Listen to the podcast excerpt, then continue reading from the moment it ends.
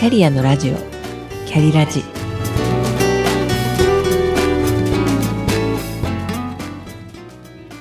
この番組は自分の中の多様性と可能性を最大限生かして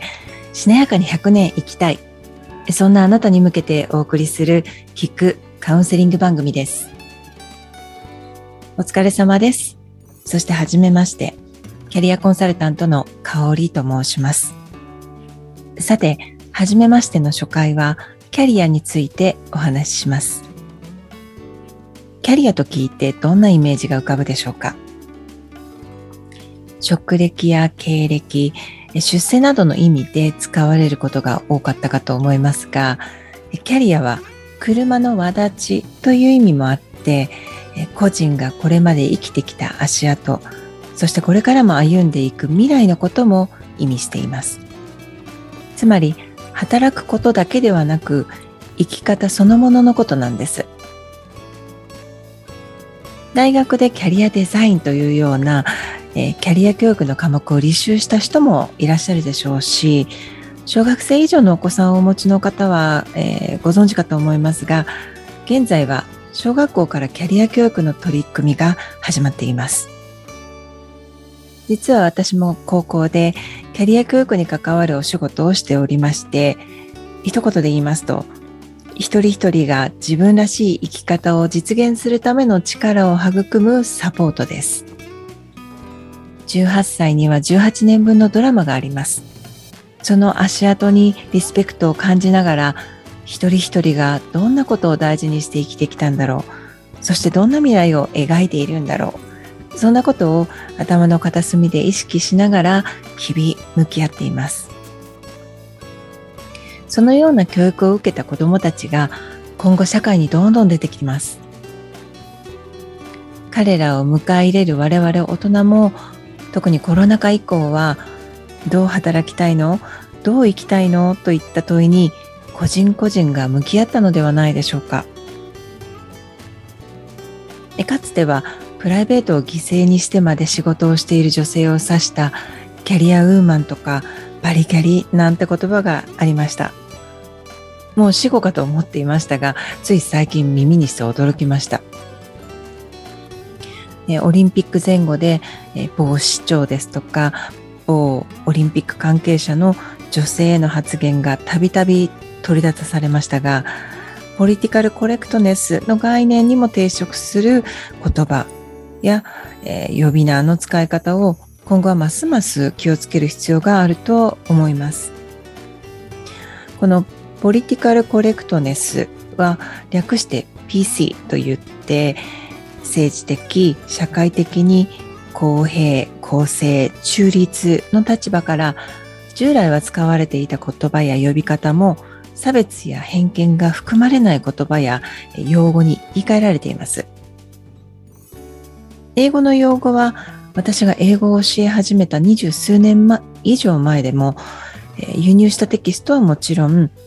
日本のテキストも私が子供の頃に習った言葉と変わっていました。例えば、fireman は firefighter に、stewardess は flight attendant に、北米先住民を表す Indian は Native America に変わったように、日本でも保母さんは保育士さんに、看護婦さんが看護師さん、カメラマンは写真家、などなど呼び名だけでも多数変わりましたよね。そういえば、先ほどのバリキャリの対義語でゆるキャリ。最近カウンセリングをしていて感じるのは、ゆるキャリを望む若者が男女ともに多いことです。趣味やプライベートを優先した働き方、ワークライフバランスを大切にした生き方を望む若者が男女ともに多いと感じます。アルバイトの経験がないティーネイジャーたちまでもです。ですので、なおさらバリキャリかゆるキャリのような二元論的なのも今の社会には馴染まなくなってきていると感じます。女性のキャリアも多様化していて、10人十色ですし、100万人いたら100万通りありますもんね。今お仕事をしている人もお仕事をしていない人もあなたがおいくつであっても自分の生き方や働き方を自由にデザインできる時代になりました皆さんがこれまで歩いてきた足跡を振り返ってそしてこれから歩いていく未来を描くそのお手伝いのためにキャリアコンサルタントはおります。ぜひご相談ください。最後になりましたが初回ですので少し自己紹介をさせてください。先ほどから増えておりますが、現在はキャリア教育に関わるお仕事をしたり、お仕事をしている方々やお仕事を探している方々のキャリアカウンセリングをしています。以前は多国籍、多文化圏の社員が働くダイバーシティな職場におりました。そのまた以前は英会話スクールを経営して子供から大人まで英語を教えていました。すべて自分のことなんですけれども、どこか他人事の昔話に思えるぐらいに我ながらエキサイティングな人生を選んできたなと思います。私の大学時代にはキャリアデザインなんてこじゃれた科目はありませんでしたから、えー、働き方や生き方を当時描いたわけではないですけれど気づいたらここにたどり着いていたというのが本音です。